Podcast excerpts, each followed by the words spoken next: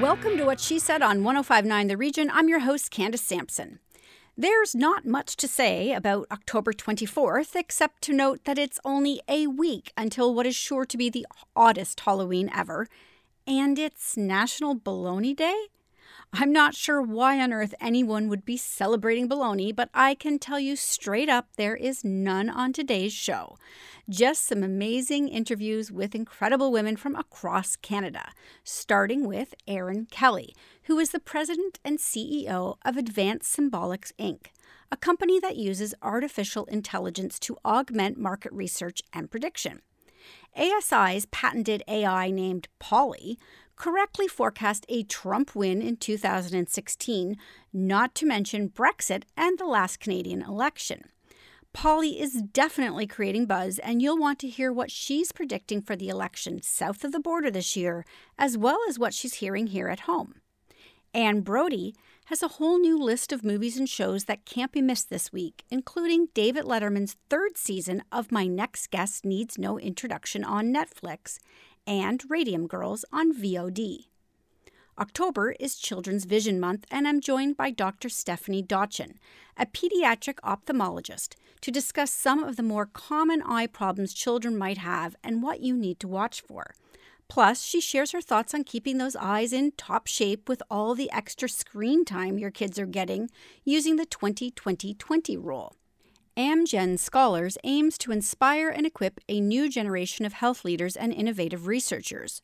Dr. Molly Shoichet and Allysia Chin, a recent graduate from McMaster University and scholarship recipient, join me today to share how the program works. Aly Pain, our expert on teen and parent relationships, joins me to discuss how to break patterns. And not just your teen's patterns, but the ones you've possibly carried over from your adolescent years. Thankfully, Aly has a plan for you to start a new path with your teen today. Finally, Canadians are falling in love with their own country again as travel restrictions keep us close to home. Unfortunately, a lot of us forget that we still need travel insurance when traveling within our own borders. Nina Desai from Manulife Financial joins me to share a recent survey they conducted and what you need to know about travel insurance in 2020 before you even pack your bags. It's another full hour here at What She Said, so let's get rolling right now on 1059 The Region.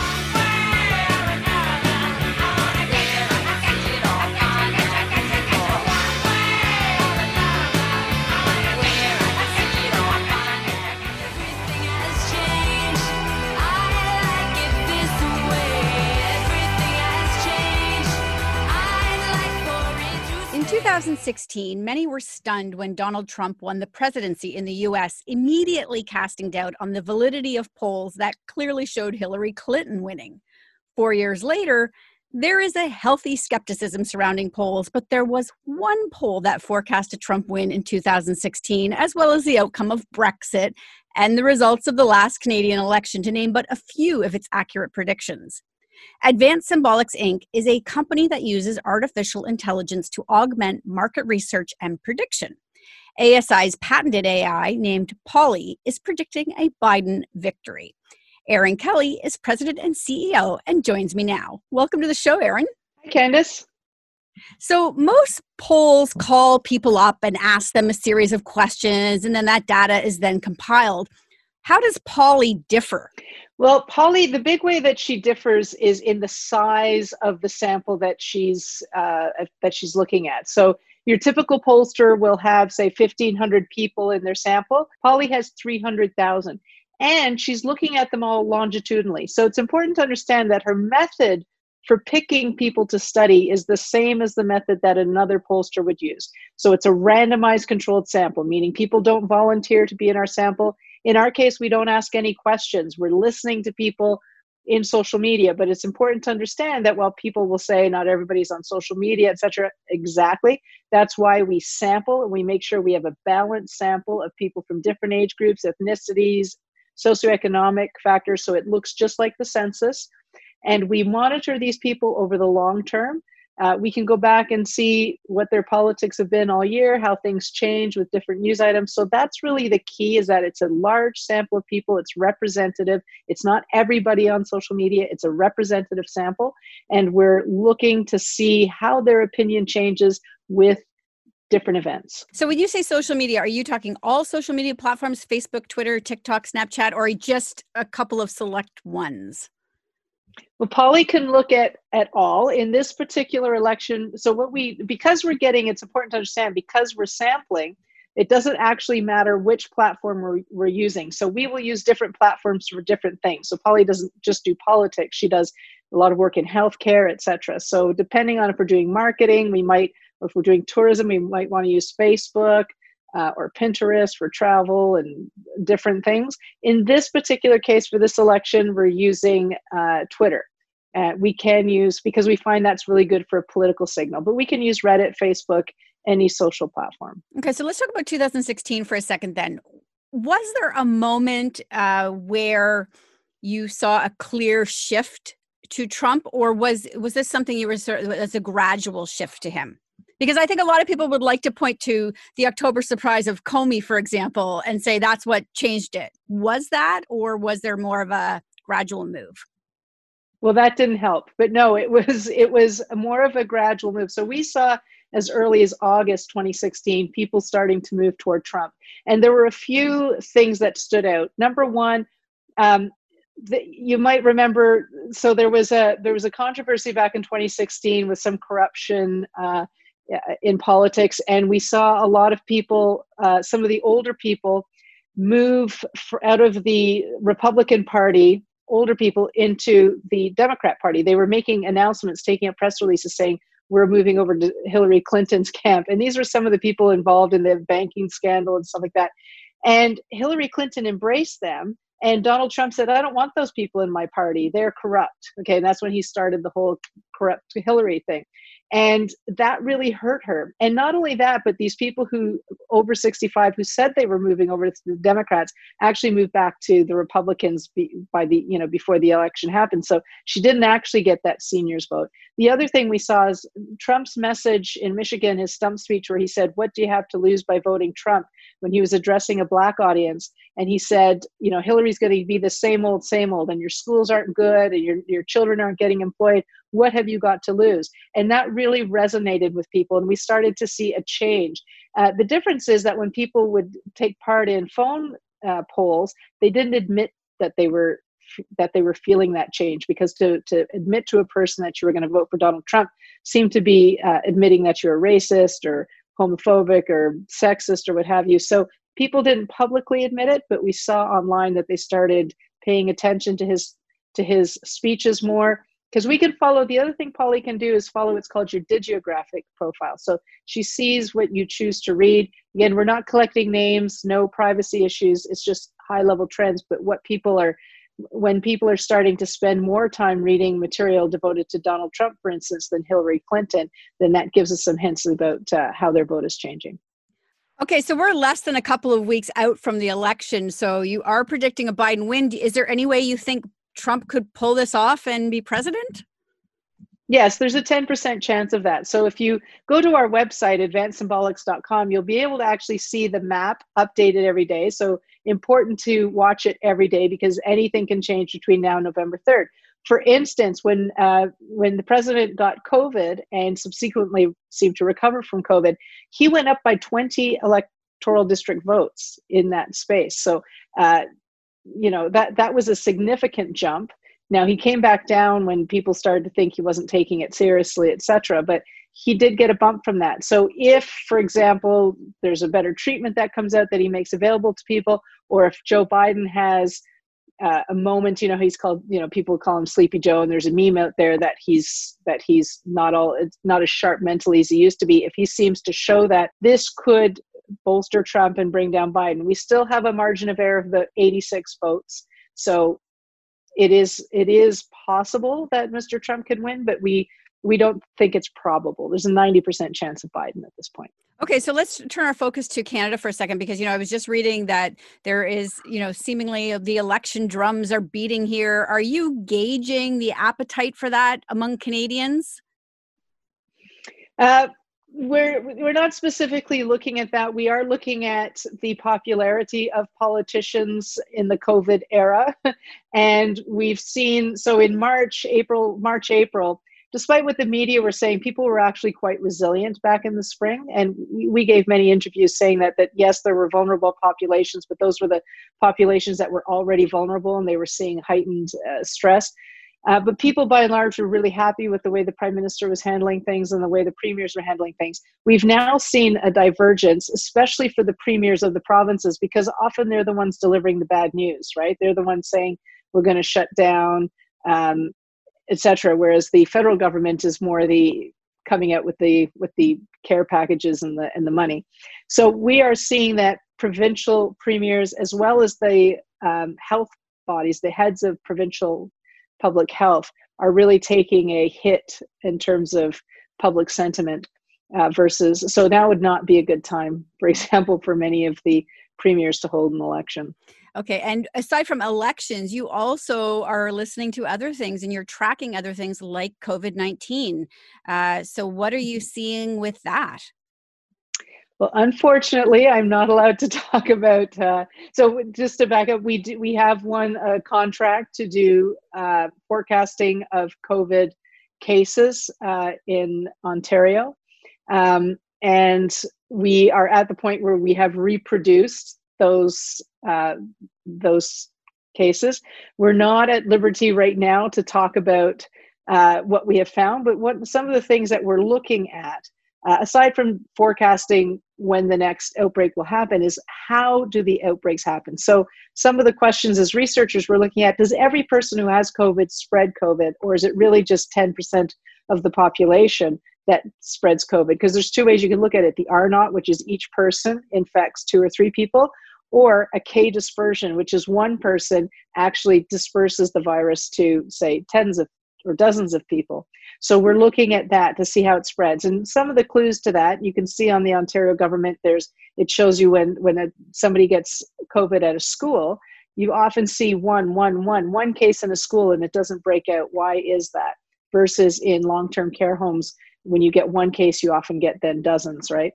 So uh, there's different ways that this virus spreads, and and you have to learn those things so that you can better ascertain where the next outbreak will happen, where you need people to get tested, and what kind of testing do we need. For example, the nasal tests, which are very precise but take a long time, relatively speaking, to process, versus the cheaper ones that are less sensitive, but if more people are taking them in a K dispersion, that would be a better test. Okay, I, I, wish we had more time to talk about this. This is absolutely fascinating technology. So, if people want to know more and learn more, where can they find uh, more about Polly and more about uh, your company? Well, we have our website, advancedsymbolics.com. We're going to be putting out a, a show called Ask Polly soon, where people can come in and ask Polly kind of questions like this that they might have that we can answer about um, human behavior. And we have a blog on there, so people are free. We we invite comments if people want to see us write about particular issues that are of interest to them that they can ask Polly. We'd really love to to have that feedback. Incredible. Thank you so much for joining me today, Erin. I really appreciate it. Thanks, Candace.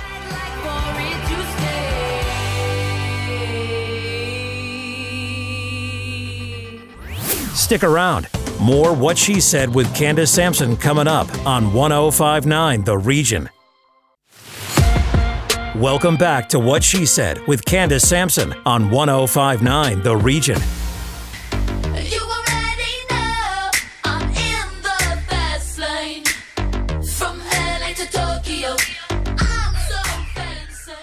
Joining me now for Saturday Night at the Movies is Anne Brodie, and we're going to start by talking about David Letterman today.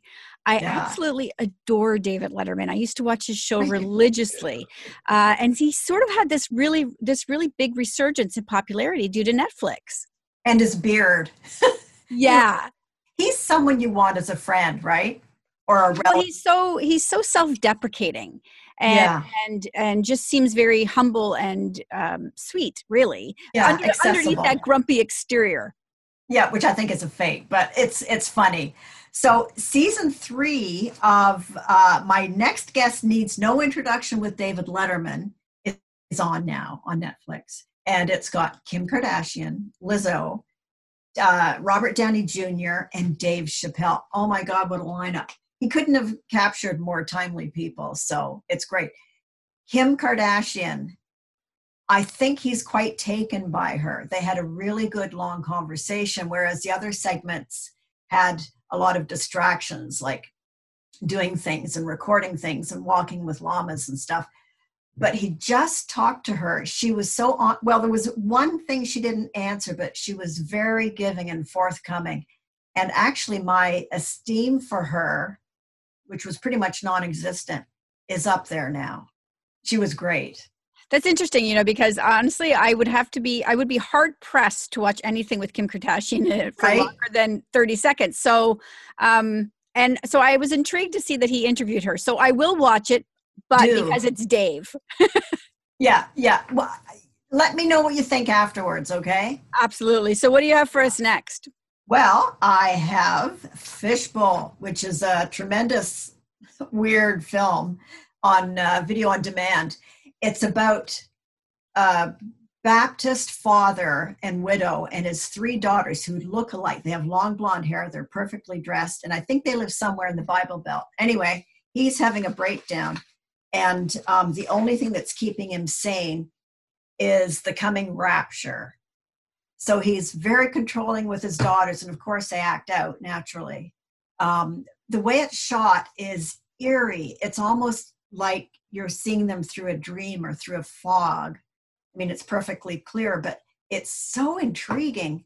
Uh, and I, I can't think of another movie like it. It's getting raves in, in festivals on the festival circuit. Now it's available, and I would really recommend it. it. The performances are just out of this world. And the guy who plays the father, and what a performance! He's a stunt man. This is like his second acting job. Oh, wow yeah. It's so you you oh, also you raved about you know you send me notes every week and you raved about uh radium girls. Oh my god yeah. Who knew? You know the old uh, glow in the dark watches from the 20s right up to maybe the 70s and the glow in the dark radios and all of that? Pure poison so young girls used to get jobs in radium factories back in the 20s. It was the rage. There was radium water to drink, radium beauty products, uh, food products. It was used widely. It was a big crush on it. There was radium dance. And as we know now, it destroys tissue really quickly.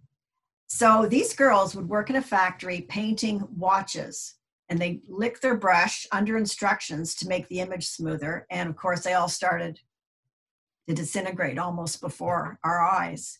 And this focuses on two sisters. Uh, one of the girls who they both work at the factory, one of them begins to lose all her teeth, and then her jaw begins to disintegrate. The other one um, decides to fight the company. So she finds some activists, some anti radium activists. This is back in the 20s, and organizes a group and launches a lawsuit against the corporation that, that does this work, the Ameri- American Radium Company and their activity and their activism is just so admirable and it's based on a true story of sisters in in new jersey. It was uh it was a real eye-opener. And the film also touches on um, the uh, destruction of native lands on racism all kinds of timely issues today. It's it was surprisingly interesting. And where Not, you, where do you catch radium girls in the world but good. Pardon me where do you catch Radium Girls then? On VOD.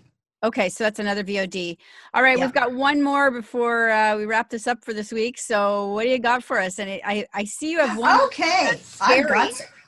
oh, I, very quickly, Mark Webber and Teresa Palmer star in The Place of No Words, which is a fantasy dual universe thing, Vikings versus modern day Australia.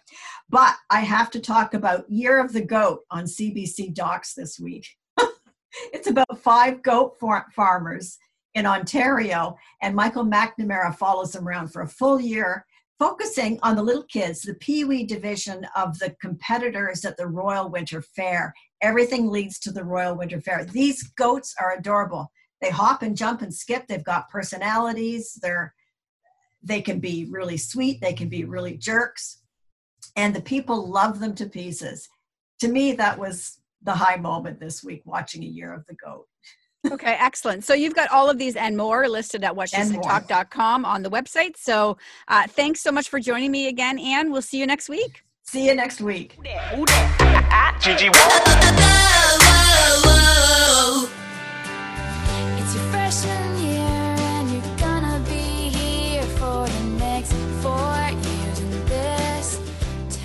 Joining me now for our regular segment on parents and teens is Aly Pain. And today we're going to be talking about patterns. And I don't think you're talking about patterns found in math or fabric. So, what are we talking no. about? yeah, I guess we could call it patterns, or perhaps we can call it cycles, um, whatever it is that feels most uh, resonant with you. What I want to talk about is that hopeless yet frustrating feeling of when we're watching ourselves and usually our teenager do the same dang thing over and over and over until you just want to like ah! but you can't but but we don't seem to have to see ourselves in it in a way that we we stop it. And so it just keeps going on and on and on. And it's not really it's not helpful. Usually they're not healthy and they certainly don't take us to the place we want to be as a person or with our teenager Right, and I think what we're what we're forgetting is we may see the same patterns in our teens, but also we are probably in the same patterns as we react to them. Correct? Absolutely. So it always takes more than one person. And there's psychologists and psychiatrists sometimes call this a polka, like it's a dance. Every relationship has a cadence, it has a dance. And that, just like there's a pattern to a waltz or a tango, there's a pattern to the way that we interact. And what I want for parents, because I think this is truly really empowering, rather than feeling so frustrated and hopeless, is to just as you would write out a pattern or a, a, recipe, how to cook a meal. What is the pattern that you notice between you and your teenager? And take a pen and paper and actually write down. They come home from school. I hear them say this, and then I think this, and then I say this, and then they do this, and then and then there we go. Because when we start to write down the pattern, that's when we are empowered to change it. Exactly. And it only takes one person to change that relationship. And sometimes the pattern, we carry this pattern, uh, you know, you and I were talking earlier, we carry this pattern from our own childhoods where we have now flipped the role uh, yes. of being, you know, from teenagers to now we have become our parents. Right. And I think that's so funny because when we were teenagers, because teenagers we're all self-focused that's how we are. And so we see these these negative patterns that happen perhaps with our family of origin is oh they were so annoying. And we see that pattern being owned by our parent or grandparent or whoever you were raised by. And it's like it's lives and stops back there. When the reality is the way that our brains operate which is always creating what is most familiar even when we know it doesn't work is we're far more likely that that pattern is reappearing, although maybe different flavor, same pattern, and now it's reappearing when we're the parent and we've got a teenager.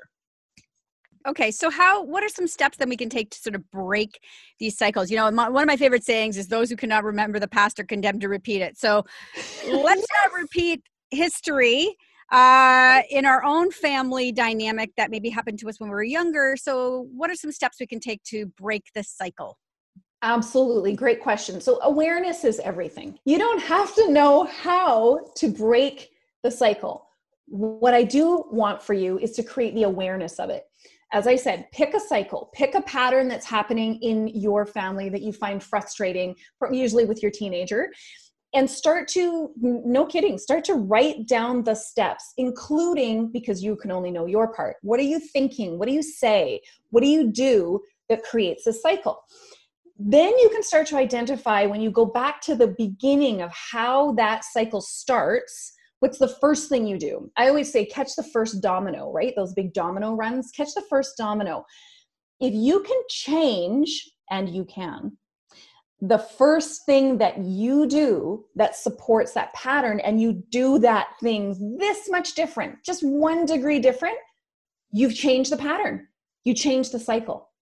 Right. This is a this is a little like that, you know, that classic time travel conundrum. You know, if you if you go back and you change something, it changes it forever in the future. Yes. Same thing with your teen, right? Absolutely, absolutely. And so I want that for you to bring the awareness so you can start changing what you think or what you do to break the pattern. And then the second thing I would say is, you know, if it feels right to have that conversation with your teenager and say, I love you, I notice this pattern, this is how I feel about the pattern, this is what I see I'm doing in it that I'm going to try and change. What might that look like for you? That would be a second conversation to have at it. Yeah. I think a lot of parents might listen to this and hear that and say, yeah, but, you know, I am the uh, authoritative yes. figure here and admitting yes. That I might have some role in this uh, could be a sign of weakness or could um, affect the relationship negatively. What would you say to that? I absolutely I honor that and I get that. In order to take ownership for anything in our lives, it takes a lot of courage and vulnerability. And as the authority in the relationship, yes, as the parent, it's so much easier to say, well, my teenager is being a jerk. And number one issue is if they just stop being a jerk, this won't happen. Well, yes. And relationships don't occur with one person. Relationships require there to be more than one 10 people, 12, 2. There has to be. And so the relationship from a systemic perspective is made up of all of its parts and therefore you are one of those parts. The relationship is not you but you are in that relationship. And i guess i would say is how badly do you want this to change? Exactly. how, how do you want to feel about your relationship with your teenager? Because this is one step of just starting to write down on paper these patterns that can shift it dramatically because you had the courage to do so. Okay. So if people want to connect with you then and learn more about breaking that pattern and yes. starting a new one, where can they go? Best place is my website, www.alypain.com, and TikTok, Instagram. They can find me at Aly Pain, and all my posts are about stuff just like this. Okay, wonderful. Thank you again for joining me, Aly. Always a pleasure. Absolutely. Thank you so much, Candace.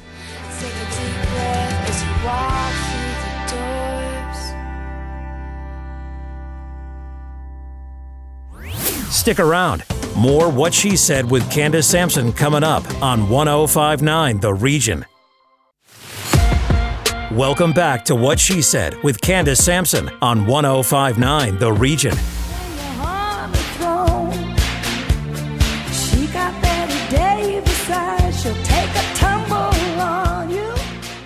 This interview is sponsored by Santen Canada Incorporated as part of their ongoing commitment to eye care.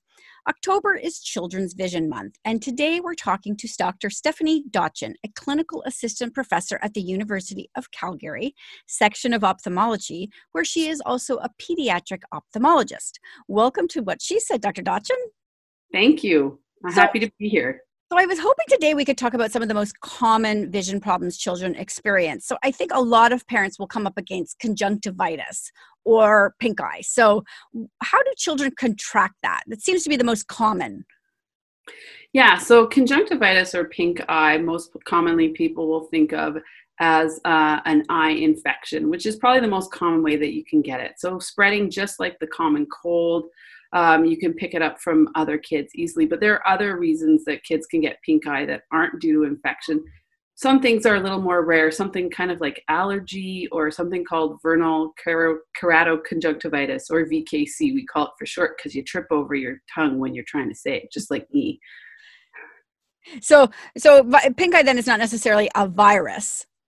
Not always. So, oftentimes, think people think that pink eye is uh, you know, a virus. But there are lots of reasons for pink eye. Pink eye just tells you that the eye is pink. It doesn't actually tell you the actual cause of why the eye is pink. Okay, so let's talk about some more co- other common um, eye eye issues then the children might come to. One that um, I remember from a childhood friend of mine is lazy eye. So mm-hmm. how how is that? Are you born with lazy eye, or does it develop? Yeah, so so lazy eye can mean many things to many people. Most people think of a lazy eye as an eye that is weaker than the other. And it, you can develop that from many different ways. You could be born with it, like you said, like if you had a cataract or something. You could get a lazy eye if, say, you have um, un, undiagnosed need for glasses. So then the eye can become lazy. Or if you develop an eye turn, the eye can also become lazy. So it's one of those things because a friend of mine, like I said, she, she had it as a child, but then it was corrected um, mm-hmm. uh, through you know ongoing appointments with her ophthalmologist obviously. Okay and so what about nearsightedness? I feel like that's probably a big one as well. Yeah so nearsightedness is very common. So what nearsightedness is is when people have a hard time seeing far away. So it's the exact opposite of what you would think. And again so what you might see is your kid kind of squinting to see in the distance. They may stand really close to the television um, or they may say that they can't see things as well um, and so for that, we typically just put kids in glasses. Okay, so that's fairly straightforward. Fairly uh, straightforward, yeah. All right, and so I guess the biggest one then is eye allergies, which you can be experienced um, throughout the entire year. Yes, yeah. So eye allergies can present like a pink eye, and people will think, "Oh, it's just an infection," but the problem is, is it doesn't tend to go away without someone actually looking after the eye and treating it. So, compared to, say, a virus, these kids will rub their eyes a lot. They'll be like, put sometimes they put their fists like right in really deep. Um, they may complain that they're light sensitive. They'll have lots of tearing as well. So, yeah, allergies actually a lot more common than people realize for sure. And so, do allergies, though, if left untreated, can they have an effect on vision? Yeah, so if you look at some type of allergy, so so like I said, like a VKC, for example, um, this can actually go year round. And what can happen is you the kids because they're so itchy, they rub and they rub up, and they can actually rub off the surface, which of the cornea, which is that clear window of the eye, and uh, and then that can scar, and uh, it can actually compromise a child's vision for sure. Yeah. Okay, so last question because i feel like this is a very important one you know a lot of kids screen time has increased dramatically mm-hmm. and that has to have an effect on vision so what is there any preventative steps parents can be taking um, to protect their child's vision uh, with all this increased time on the screen well, especially because of COVID, we've seen a lot of increased uh, screen time, kids going to school. And I've actually seen a lot more kids with symptoms in my office actually related to that. The most common thing is kind of like a dry eye. So the eye can appear pink, it can be irritated, they can have tearing. Um, and so I give the simple rule to start with of the 20 20 20 rule. So look at the screen for 20 minutes then look away for 20 seconds at 20 feet. So you don't actually have to get up and leave the screen. So if you're at class, but you should just break that contact because when we're actually on the computer screen, we don't blink as much as normal. If that isn't enough, you can try artificial tears and warm compresses. And if it's even worse, then you probably need to see your eye care professional just to have an assessment to see if there's any additional things we need to do. And it, it, is there any um, benefit to having I, like a blue filter? So interestingly, so some people recommend uh, the blue filter, but uh, the there hasn't been great evidence to suggest that children need blue filter glasses um, to reduce the, the blue light or that that has an effect because that won't change the blink rate and the eyes drying out. And they say that actually if you go out in the sun you get more blue light than you do from a computer screen. And we know that being outside is a good thing so. Okay so basically then get to see your eye doctor. Yeah if there's a concern i would say yeah see your eye care professional for sure Okay. Thank you so much for joining me today, Dr. Dotchin. Have a great day. Yeah, you too.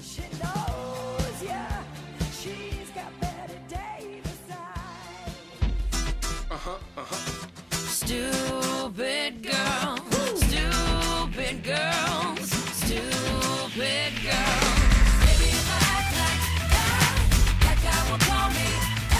Amgen scholars aims to inspire and equip a new generation of health leaders and innovative researchers.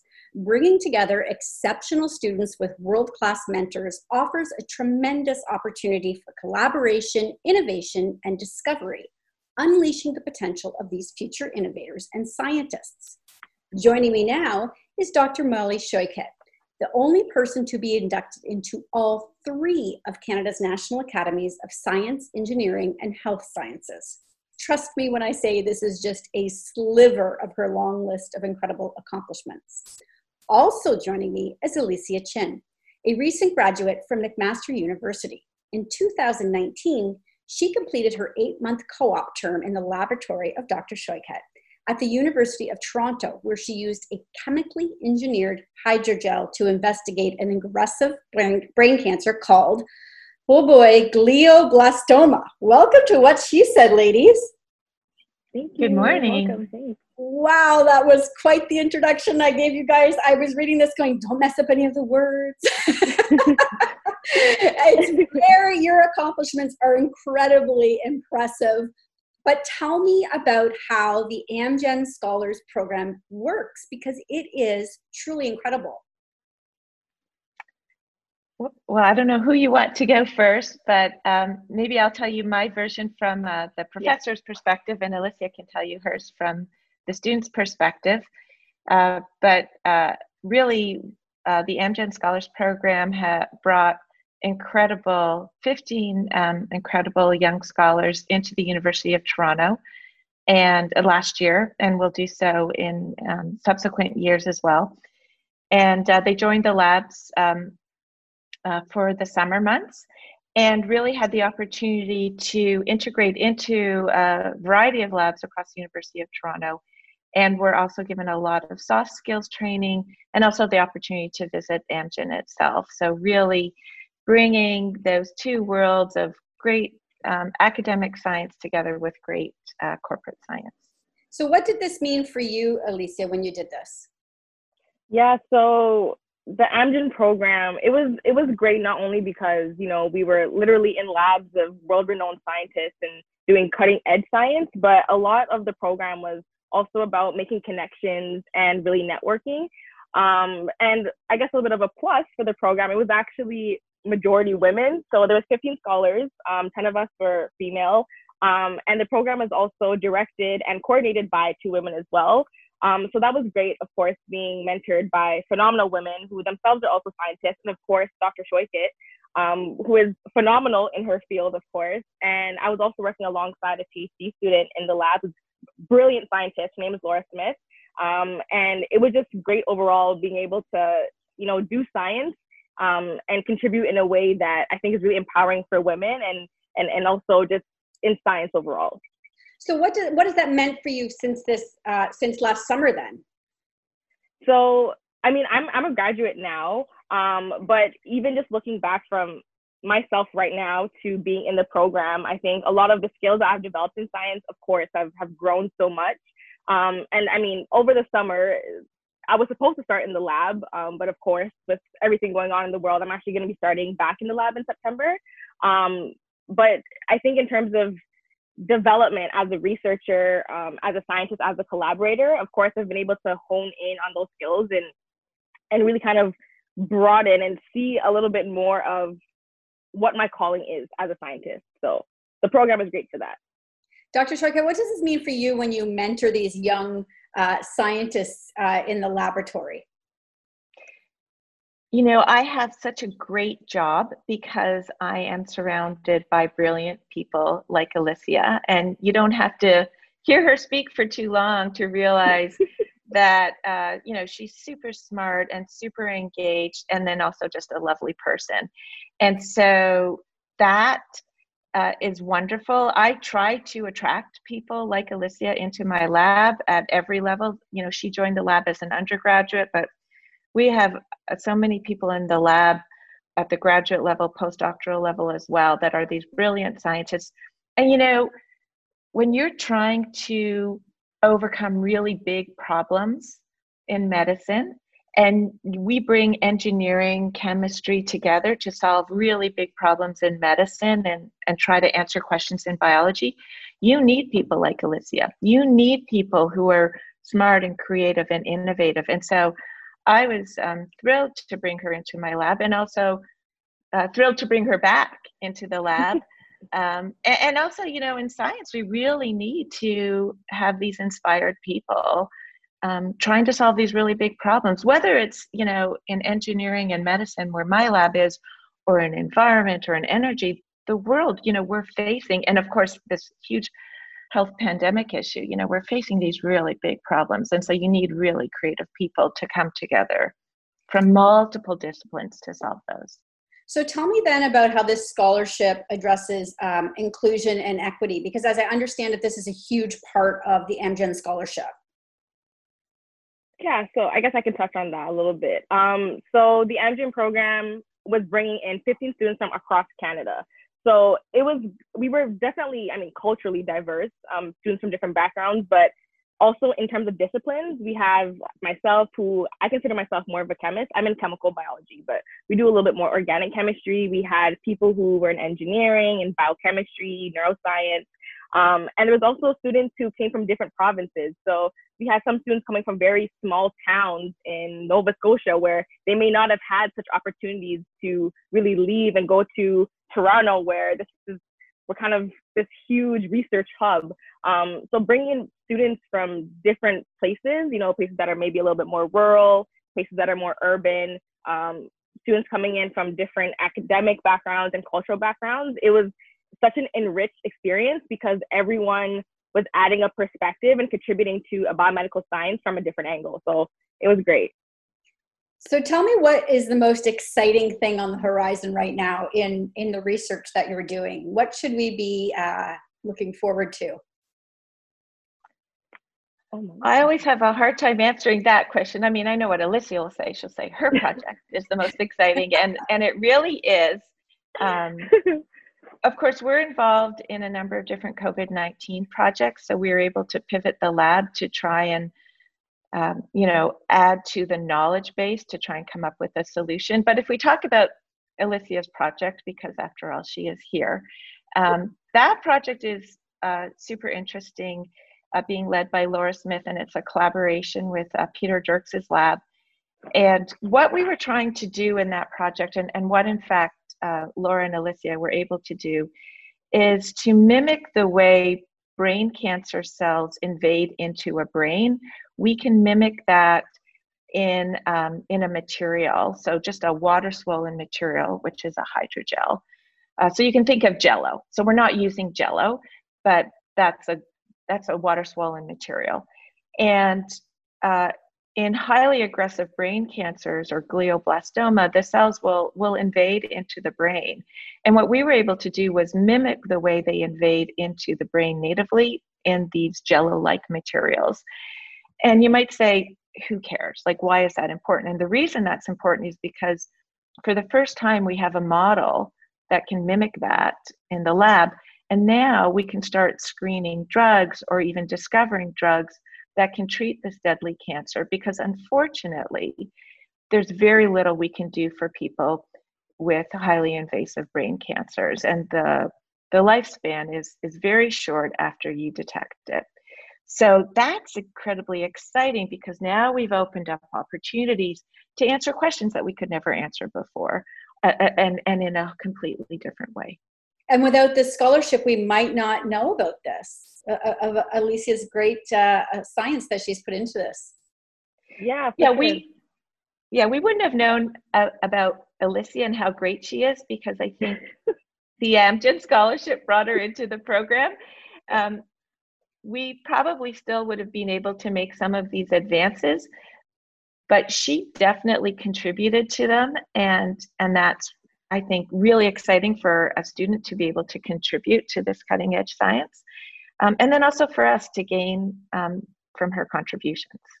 So if people want to get involved then if they would like to apply for this scholarship or learn more where can they go? Yeah, so I think honestly, I don't know exactly what the link is, but you could probably just search Amgen Scholars Canada Program, University of Toronto on Google, and it'll be the first link to pop up. Okay, we're going to put all of the links up on social media on the video that goes okay. out on social channels. Uh, so we'll share that with people. Thank you so much for joining me today, ladies. This is uh, you are inspiring, and uh, I wish you luck in your uh, continued research. Thank, Thank you, you so much. much.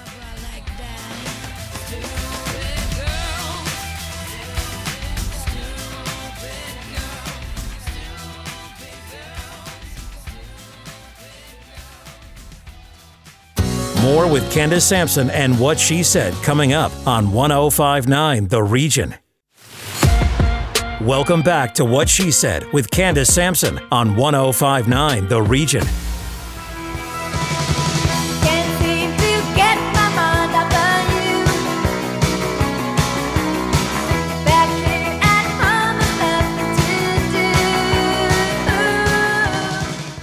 Bright spot in this pandemic, it's that Canadians have a newfound love for our home and native land and are eager to explore every corner of it.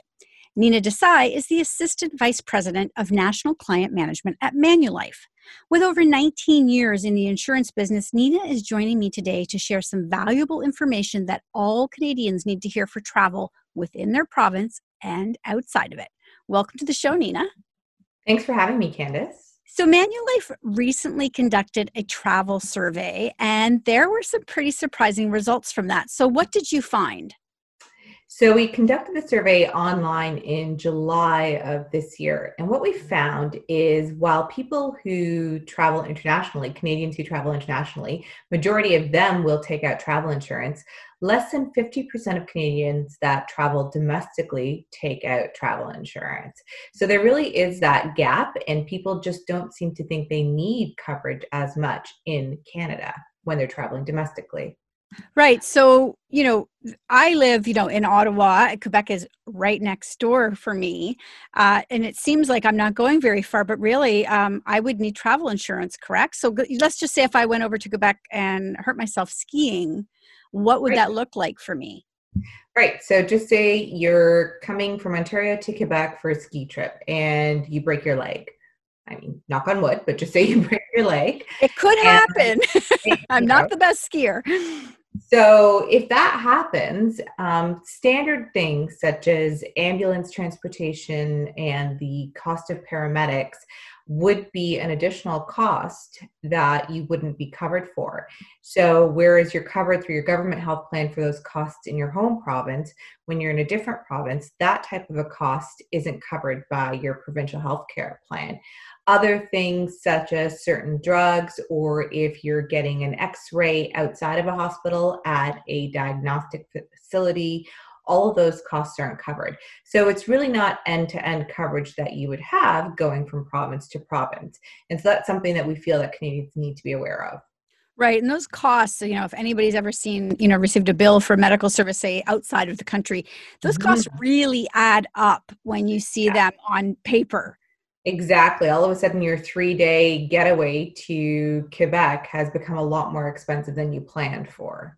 Exactly. So, what if a person has group benefits then? Do they still need to have travel insurance? So that's a great question. And with respect to group benefits coverage, a lot of plans do have a travel insurance component.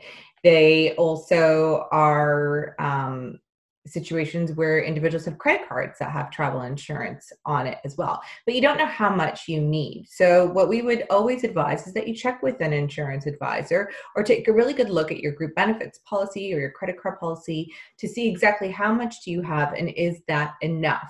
We want to ensure that when you travel, you're sufficiently protected. And so, you might need top up coverage just to make sure that you're covered in case of any emergency. Right. It's better to be a little bit over covered than under covered. Better uh, you safe know. than sorry. Absolutely. Exactly. So I imagine with the onset of COVID, the insurance industry had to adapt fairly quickly. How Mhm. have you integrated coverage for COVID 19 into your Cover Me travel insurance?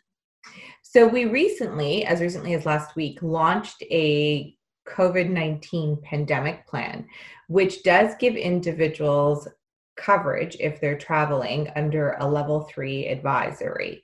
So while we are advising all Canadians to only travel when it's essential, we recognize that people need to travel for family or for work or for business, and there's no way to avoid that. So if you are traveling, we do have a plan that you can purchase which will protect you. Okay, let's talk about the snowbirds for a few minutes because normally at this time of year they would all be flocking south. Uh, I, I most are staying home, but I am hearing stories of some that are insisting they are going. They are escaping this winter weather. So can they still get coverage? So first and foremost, I would recommend anyone that is about to travel, particularly the snowbirds, to check with their financial advisor and an insurance advisor and even possibly their physician. Are they making the right decision? Should they be traveling? And then they need to take a close look at the plans that we have to see if they'll be eligible for any of them that can offer them coverage if they were to be impacted by COVID 19. So we would strongly advise that they call in to speak to a licensed advisor or that they get in touch with their own financial planner to better understand what they need to travel safely. So, if people want to know more, then is there a place they can go to uh, read up on this? Maybe is there a checklist they can um, hit to make sure they have enough coverage? Yes, so it's just a one stop shop location. So if you visit coverme.com, you'll find all the information that you need about our various travel insurance plans, including the pandemic plan, as well as a 1 800 number that will let you call into our licensed sales center where you can actually talk to an advisor if you need to to figure out what plan is right for you. Okay, incredible. Thank you so much for joining me today, Nina. This was great. Thanks for having me, Candace. That's it for What She Said for this week. Stay up to date with our newsletter by signing up at whatshesaidtalk.com and be sure to follow on social at What She Said Talk on Facebook, Instagram, and Twitter for videos of these interviews and more. Finally, be sure to subscribe to What She Said with Candace Sampson on Apple and Spotify for extended podcasts. I'll be back next week with more What She Said on 1059 The Region.